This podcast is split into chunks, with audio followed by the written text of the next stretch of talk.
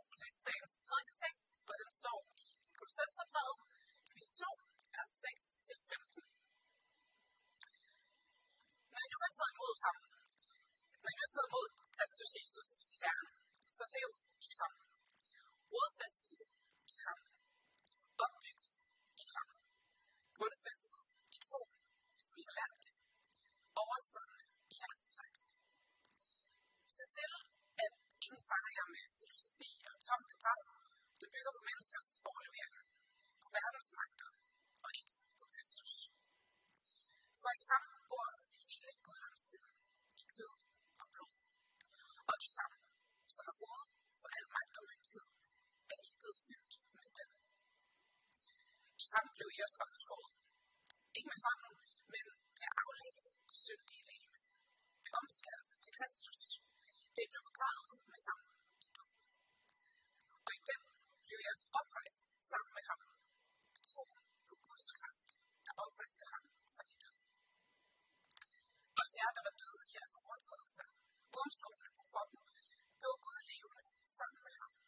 Han tilgav os vores overtrædelser. Han slettede vort gældsbevis med alle deres bestemmelser imod os. Han fjernede det ved at navne det til korset.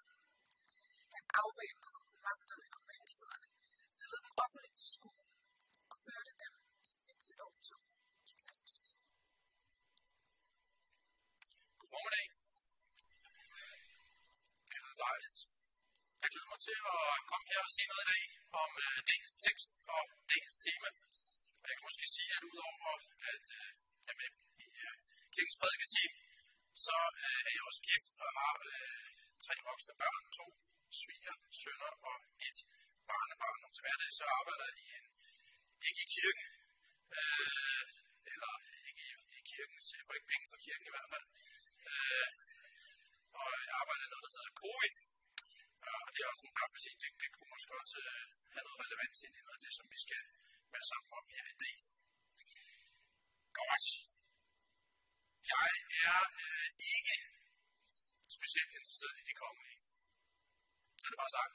Men øh, jeg har lige set en, øh, en interessant serie, synes jeg i hvert fald, sammen med min hustru, Rikke, om øh, den hedder De sidste svenske konger.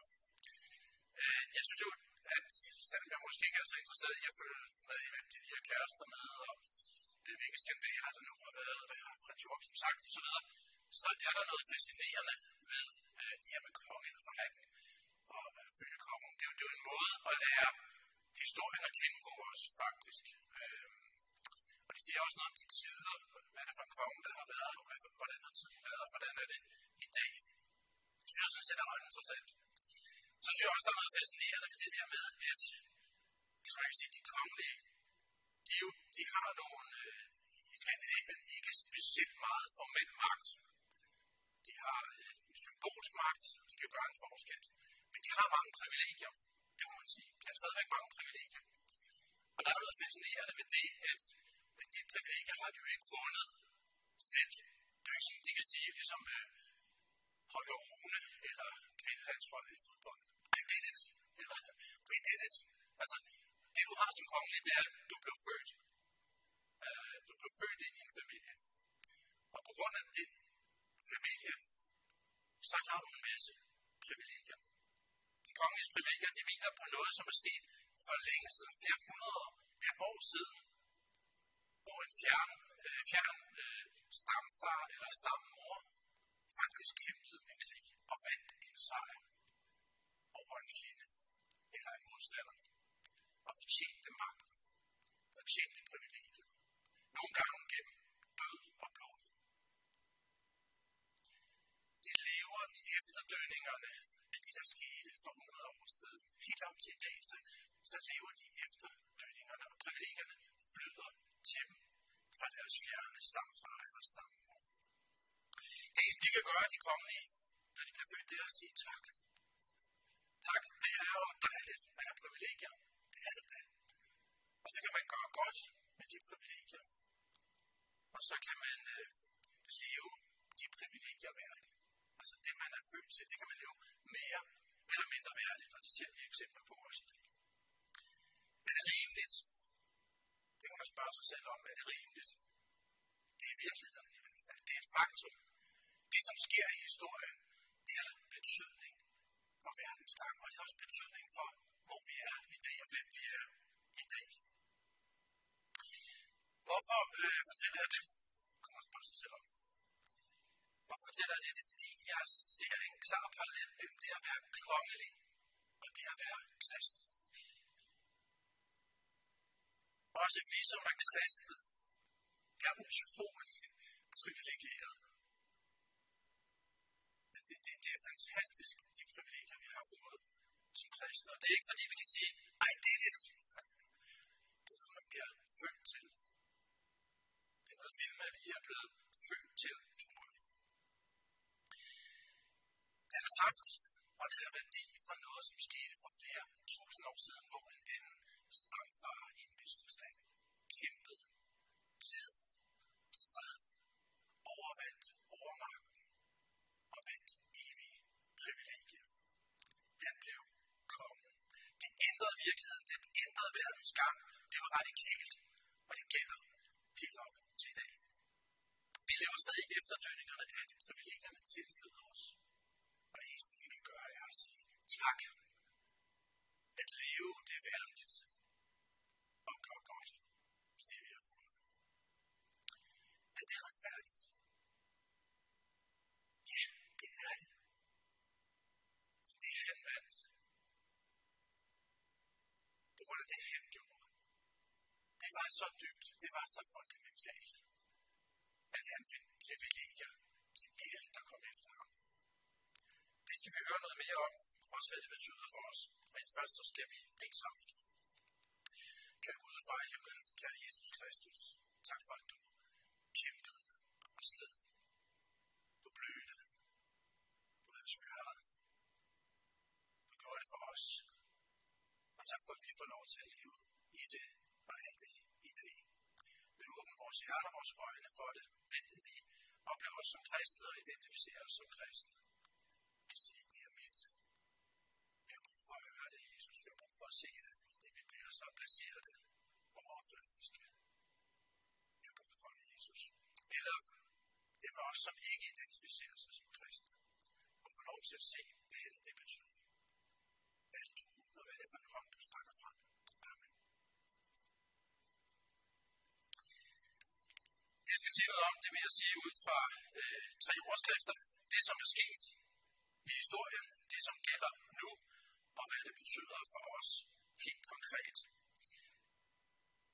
Hvis, øh, hvis du tænker sådan, at det er for mig, fordi du taler meget om, hvad det betyder at være kristen. Jeg er ikke kristen, jeg identificerer mig ikke som kristen, så vil jeg sige, velkommen hertil. Du er meget velkommen. Københavnerkirken er særligt for dig og for børnene.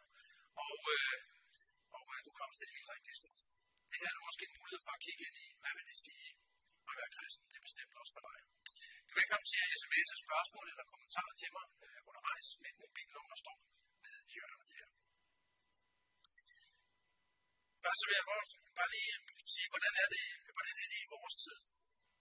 Sådan som jeg oplever øh, vores tid, så er det de meget stærke budskaber, der er. Det er, du kan være, hvad du vil. Du kan blive, hvad du vil. Bare du vil det nok, bare du arbejder nok for det, så kan du selv vælge det. Helt løsredet fra, hvor du startede og hvor du kommer fra, så kan du leve hvad du vil. Der er ingen bånd, der er ingen begrænsninger. Der er masser af muligheder for dig. Og det er jo egentlig, det kan man sige meget godt om. Men det betyder også, at der er et stort pres på den enkelte. Fordi nu skal jeg skabe. Når jeg har alle de her muligheder, ingen begrænsninger, så må jeg jo vælge. Jeg må vælge det rigtige. Jeg må skabe min egen historie. Det er et vældig stort pres at lægge på det enkelte menneske. Ingenting er givet. Jeg tror, det er en af grundene til, at der er en hel del unge, der i hvert fald giver udtryk for, at de er stress og føler, at de skal præstere noget. Det skal, det skal man jo også. Man skal præstere noget i skolen. Man skal præstere noget for arbejdet. Lige nu sidder jeg og evaluerer medarbejdere, vejer det gode mod det onde og siger, hvad for en løn skal du så have til næste år. Sådan er det jo. Det er en del af livet. Men det er som om, jeg har fået endnu mere vægt, fordi det ikke bare handler om at få en uddannelse eller et job, men det tilværelsen, der skal jeg skabe min egen historie. Og hvad så, hvis jeg ikke vælger rigtigt? Hvad nu, hvis min historie bliver en historie om fiasko? Hvad nu, hvis andre ser på mig som en taber? Og så, øh, så er der mange, der siger, om det er de unges problem. Er det kun det? Eller er det ikke noget, der egentlig øh, kendetegner os alle sammen i mere eller mindre grad? Også selv os, der er kristne. Jeg kan i hvert fald godt vågne nogle gange om natten, bede i koldsved og tænke, har jeg valgt rigtigt? Det er en fiasko. Har jeg egentlig blevet op til det, jeg skulle? For mig så har kristendom et befriende budskab. Et befriende budskab om, at det vigtigste i historien, det er ikke, hvilken historie jeg kan skabe. Det vigtigste i mit liv, det er ikke, hvad for en historie jeg selv kan skabe, men hvem jeg er rodfæstet i. At det vigtigste ikke er det, som, øh, som jeg ligesom formår at gøre nu og resten af mit liv. Det er ikke det, der kommer til at afgøre min evige skæbne. Det er ikke det vigtigste i min historie. Det er noget, der er sket for mig for længst. Og det er noget af det, som den her tekst siger rigtig tydeligt. Jeg vil ikke mindre mærke til det, hvor mange steder, der står i den her tekst om, at det, som er sket, altså i det tid, når I nu har taget imod Kristus, I er blevet fyldt med ham, I er blevet omskåret, det er blevet begravet, i det blev også oprejst. Han oprejste Guds kraft, oprejste Jesus. Ja, I var døde, men nu har Gud gjort jer levende, da han tilgav os. Han slettede det gældsbevis. Han fjernede det. Han afvæbnede. Han stillede, og han førte dem i sit triumftog i Kristus. Hvad er pointen?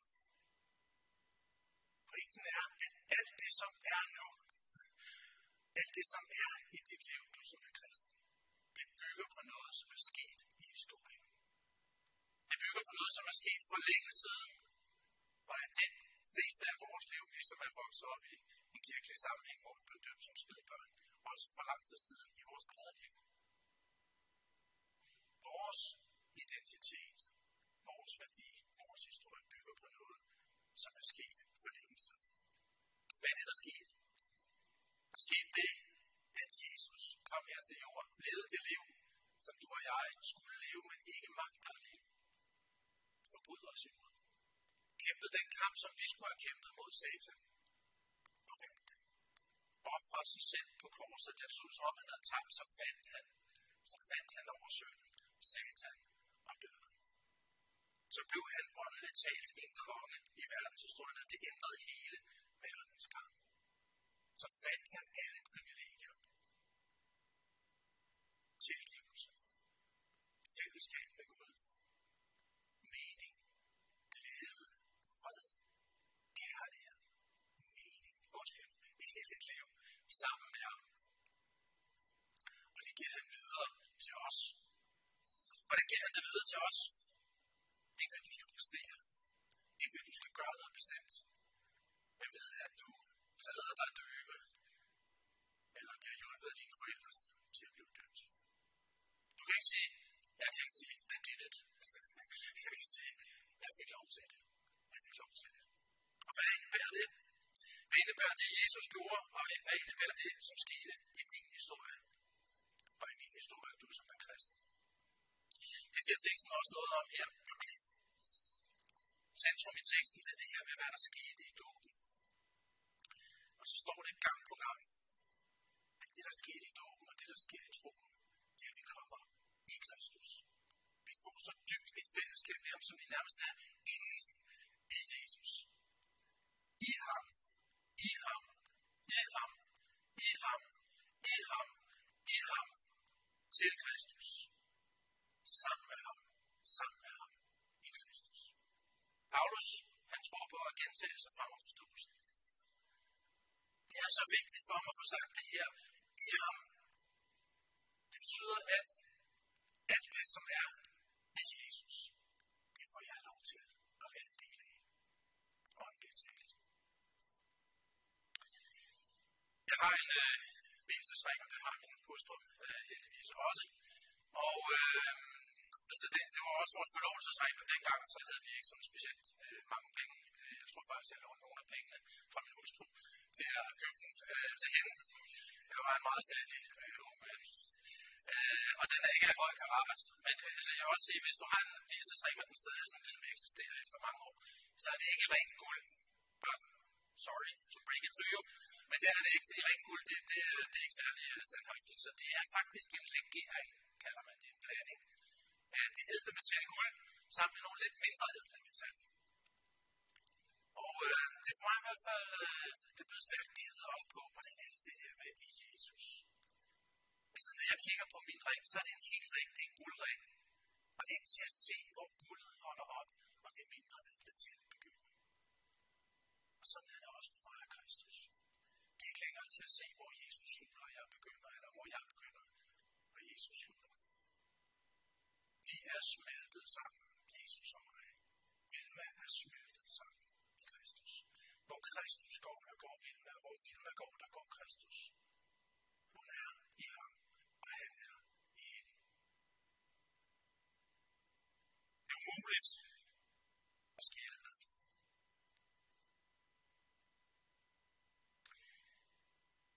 Kristendom spørger ikke, hvad du kan præstere, men hvem er du er sket for længe siden på korset og i dåben. Du er i ham, alt hans er dit. I hører sammen ubrydeligt sammen. Så kan man spørge, hvad så nu? Det er dejligt. Jeg har fået så meget tilgivelse, fællesskab, evigt liv. Det er faktisk sådan lige meget, hvad der sker i mit liv. Lige meget, hvor mange gange jeg dummer mig og falder. Lige meget, om jeg lykkes professionelt eller familiemæssigt. Eller i menneskers øjne. Lige meget, om jeg er sund eller rask. Så er fremtiden lys. Dels fordi jeg har tilgivelse her nu. Dels fordi jeg skal leve evigt sammen med Jesus på en ny jord. Og en søn, som pin, smerte, død. Fremtiden er lys. Det er fantastisk. Hvad så nu? Hvad siger Gud så til os? Når nu har taget imod ham, så lev i ham. Så lev i ham. Og der er noget vigtigt i det, at Jesus han kom ikke her til jord og døde og opstod og sejrede for at give dig alle privilegier, for at du skal være ligeglad med Gud, med andre mennesker. Jesus levede og døde og opstod ikke for, at vi skal leve et dårligt liv. Et liv i modstand og oprør mod det, som er vores dybe bestemmelse. Og man kan give øh, mange beskrivelser af, hvad det vil egentlig sige at leve som kristen. Jeg synes, hvis man kigger sådan, øh, altså, hvad vil sige at leve, det kan være det, de privilegier værdigt. Mange, rigtig mange bøger, og rigtig mange sange, rigtig mange film og tv-serier, så når man så skal beskrive, hvordan er, det, hvordan er det, det der kristne liv er, det er et liv i, i Jesus og i efterfølgelse af ham. Så det er grønt, det er trist, det De er boneret, De er fordømmende, og tit også dobbeltmoralsk. Der er simpelthen en eller anden kraft i tiden, der bare har gjort det at leve som kristen til noget fast og fast. Og set udefra, så kan jeg også se øh, lidt ud. Øh, så vil det være, og hvis øh, du ser på det udefra, så vil der være noget, der er sådan lidt uklart eller vendt på hovedet, indtil Gud gør noget ved dig. Som kristen, så ser vi tingene anderledes. Så ser vi, jeg husker, øh, da jeg gik i gymnasiet, så var det øh, det første spørgsmål, der altid, jamen, må du så ikke drikke dig fuld, og det andet var, må du så ikke have sex med hvem du vil. Fordi det var, det var højt på agendaen i gymnasiet i hvert fald. Øh, og som kristen, så ser man, du må sådan set gerne drikke alkohol. Som Claus gør det ikke, men det er hans problem. Øh, hvad hedder det? Du må sådan set gerne drikke alkohol. Øh, men du skal ikke drikke dig fuld. Fordi når du drikker dig fuld, så gør du en masse dumme ting. Meget, meget chokerende og altså revolutionerende budskab. Helt stærkt begrænsende. Du må, du må, altså sex er godt.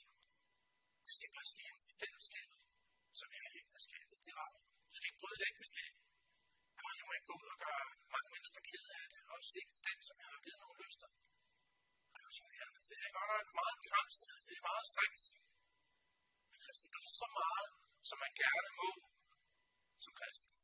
Og så er der også noget, som, som handler om at elske mennesker, give afkald på noget i vores eget liv, for at elske mennesker, ligesom vi er blevet elsket. Og Guds ord siger, og erfaringen siger, at det er det gode liv. Det er ikke altid sådan, det opfattes. Og der er kamp i det. At det er svært. Ja, livet er svært, og det er det også som kristen. Og nogle gange så er indsatsen forhøjet lidt, når man er kristen, i den kamp, som livet er. Men vi kæmper ikke alene. Og vi kæmper ikke i egen kraft. Og vi kæmper ikke for at lykkes, for Jesus er lykkedes for mig i evighed. Og det er det, der er min basis. Han er lykkedes for mig. Jeg er lykkedes på grund af ham. Og det er en kæmpe forskel. Han heller ikke efterladt os uden den vilje og kraft, som skal til for at leve det liv i ham teksten, Der stod her i teksten, jeg ved ikke, om I lader mærke til det, men det er ret svimlende. Der er også mange svære ord, synes jeg. Det, jeg skulle læse den mange gange, for den begyndte at åbne sig øh, for mig. Men der stod faktisk, i ham bor hele guddomsfylden i kød og blod, og i ham er I blevet fyldt med den. En hver, der er kristen, har fået guddomsfylden ind i sig. Og man kan godt tænke sådan, okay, det er godt nok for mystisk. Men noget af det, som det betyder, det er, at der er en ressource i dig. Det kan godt være, at du har glemt den, du har undertrykt den, du ikke har set den, men i dig som er kristen, der er der en ressource til at begynde at leve dit kald værdigt, altså din værdighed værdigt. Det er der faktisk. Og det er fake news, fandens fake news, at du ikke har den kraft i dig, til at leve i kærlighed til Gud og i kærlighed til mennesker. Det er i dig. Det er tomt bedrag at sige noget andet. Det er i dig. Brug den. Brug den kraft, som er i dig. Ikke for at lykkes. Det har vi omkring, ikke også? Men fordi det er det gode, det sande, det smukke, det helt støtte liv. Det er dit, der grundlæggende var din bestemmelse. Brug den. Det er lidt ligesom, øh, hvor mange af jer kan køre på cykel. Det er relativt mange, det er godt. Det er lidt ligesom at få en cykel. Det er super, det er med at beundre det ikke også glæde sig over. Jeg kan høre noget mere om den cykel, jeg har fået. Og der er ringklokken der, og så videre, mand. Og det er underkøbet en elektrisk cykel, kan du se, så der er batteri, så der er masser af energi. Fedt, jeg har den cykel. Hvorfor har du fået en cykel? Det nægter jeg svare på. Var det let at cykle første gang, du gjorde det? Var det stille? Var det let? Nej. Hvad skete der? Tak. Jeg er ikke indøvet det. Det er, altså, det er, det er det, der sker for de fleste af os. Første gang vi forsøger at købe cykel, så falder vi. Og det er godt. Det forklarer ikke alt om det med at leve som kristen, men det er faktisk en del af det her. Gud har givet os en cykel. Der er jo en lille batteri bagpå. Og han, han er der hele vejen. Og han løfter os op, ligesom jeg går min børn. Og jeg kom på vej. Og så falder jeg her op på cyklen igen. Jeg falder. Jeg kan ikke cykle. Okay. Helt ned igennem. Så han hjælper os til at leve alt det privilegier værdigt, som vi har fået. Og han har givet os kraften. Han står der ved vores side. Men han er altid klar til at samle os op. Igen og igen og igen. Det er sådan, det er at leve som kristen her på jorden. Og på nye ord, der skal vi cykle uden at falde. det er fantastisk. Hvad vil det sige, som praksis? Det var det tredje spørgsmål. Og jeg vil sige, at der er rigtig mange ting, der er nogle spektakulære ting. Der er nogle af os, som er kaldet til virkelig faktisk at sælge alt, hvad vi sådan cirka ejer og give det til de fattige, og så gå ud og fortælle om Jesus. Så det, det kan være, der er nogle af jer her, der er det, så gør det. Andre er kaldet til at leve i det mudder, som øh, hverdagen nogle gange er. Øh, med alle de øh, svære valg og gråzoner og travlhed og stress. Men at leve det til ære for Gud. Og for eksempel at, at se den kollega eller studiekammerat eller ven, som de andre ikke rigtig gider at være sammen med.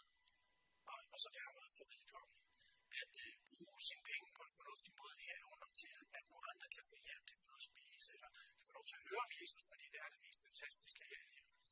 Øh, leve med en attitude, hvor man er relativt hurtig til at erkende sin fejl.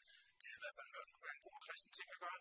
Jeg har selv rigtig svært med det, men det er faktisk en del af det, at, at leve i ham. Og have let tilgive, ikke bære af, ikke bagtale. Ikke være så overkritisk over for andre, jeg også ønsker at gå. Men der er en ting, jeg vil fremhæve i dag, og det er faktisk også noget, der står i teksten. Det er, vær overstrømmende i jeres tak.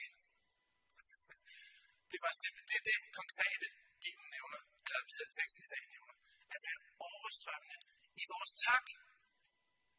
Altså vi danskere, vi er jo privilegeret, uanset om vi er kristne eller ikke kristne. Er vi enige om, det er privilegeret sådan set verdensmæssigt, ellers vil jeg gerne vise jer nogle statistikker.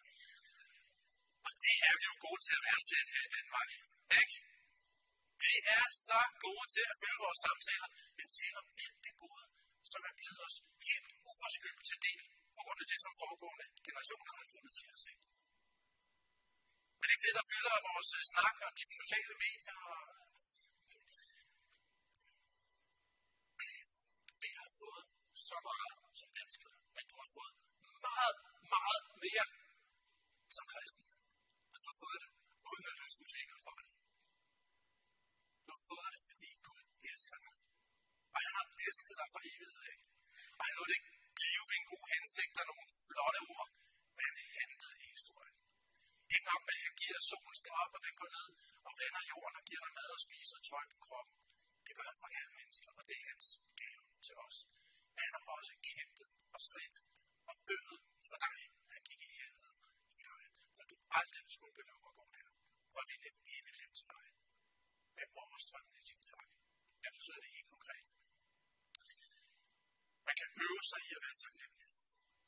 For eksempel kan man øve sig i at starte alle sine bønder med at sige tak for alt det, der er tak for. Og uanset om du er fattig, om du er syg, om du er deprimeret, om du er blevet skilt, så er det altid noget at sige tak for til Gud. Det, der er fantastisk, det er, at Gud han ved, hvordan vi er indrettet. Jo mere du siger tak, desto mere taknemmelig bliver du. Jo mere taknemmelig du bliver, desto større bliver glæden i dit liv. Det er faktisk sådan, det er. Og det vil have effekter over for andre. Prøv at tænke over, når du går ud herfra, når du går ud i hverdagen. Tænk over det, du er taknemmelig, kan være taknemmelig for. Og prøv at leve sådan så, at det, der kommer ud af din mund, er det, der fylder dit hjerte. Og det er tak, og det er glæde, og det, som Gud har gjort. Er det nemt? Jeg synes ikke, det er nemt. Jeg synes ikke, det er nemt. Gang på gang på gang, så prøver jeg. Gang på gang på gang, så synes jeg, at der er nogen, de har det ikke fortjent, og skulle jeg have mere sådan noget. Jeg falder. Jeg bliver mindet om, hvem jeg er, når jeg er skilt for Kristus. Eller rettere, jeg bliver mindet om, at skilt for ham kan jeg slet ikke gøre. Gang på gang på gang, så siger han til mig, når jeg kender det. Bliv med mig. Bliv med mig. Kom til mig igen og igen. Jeg tilgiver dig. Jeg tilgiver dig. Jeg tilgiver dig. Op til cykel. blive sammen. Kære Gud og far i himlen, tak for det, du er. Tak for din kærlighed, din sandhed, som jeg har brug for. Tak for det, du har gjort i historien. Og tak for, at det har efterdønninger helt ind i vores liv, ind i vores hverdag. Vil du åbne vores øjne for det, hvor rige vi er, hvor rige vi er. Vis os vores fremtid, hvor lys den er. Vil du uh, tage imod vores tak for den du er, for det du har gjort, for det det betyder for verden og for os. Amen. Nu kan der være et øh, øjeblik, hvor man kan sidde og enten reflektere, eller bare slappe af, eller sende et spørgsmål eller en kommentar. Og så øh, tager jeg en enkelt eller to herfra, hvis jeg får nogle øh, sms'er. Hvis der er noget, jeg ikke når at svare på i dag, så får du svar på sms senere.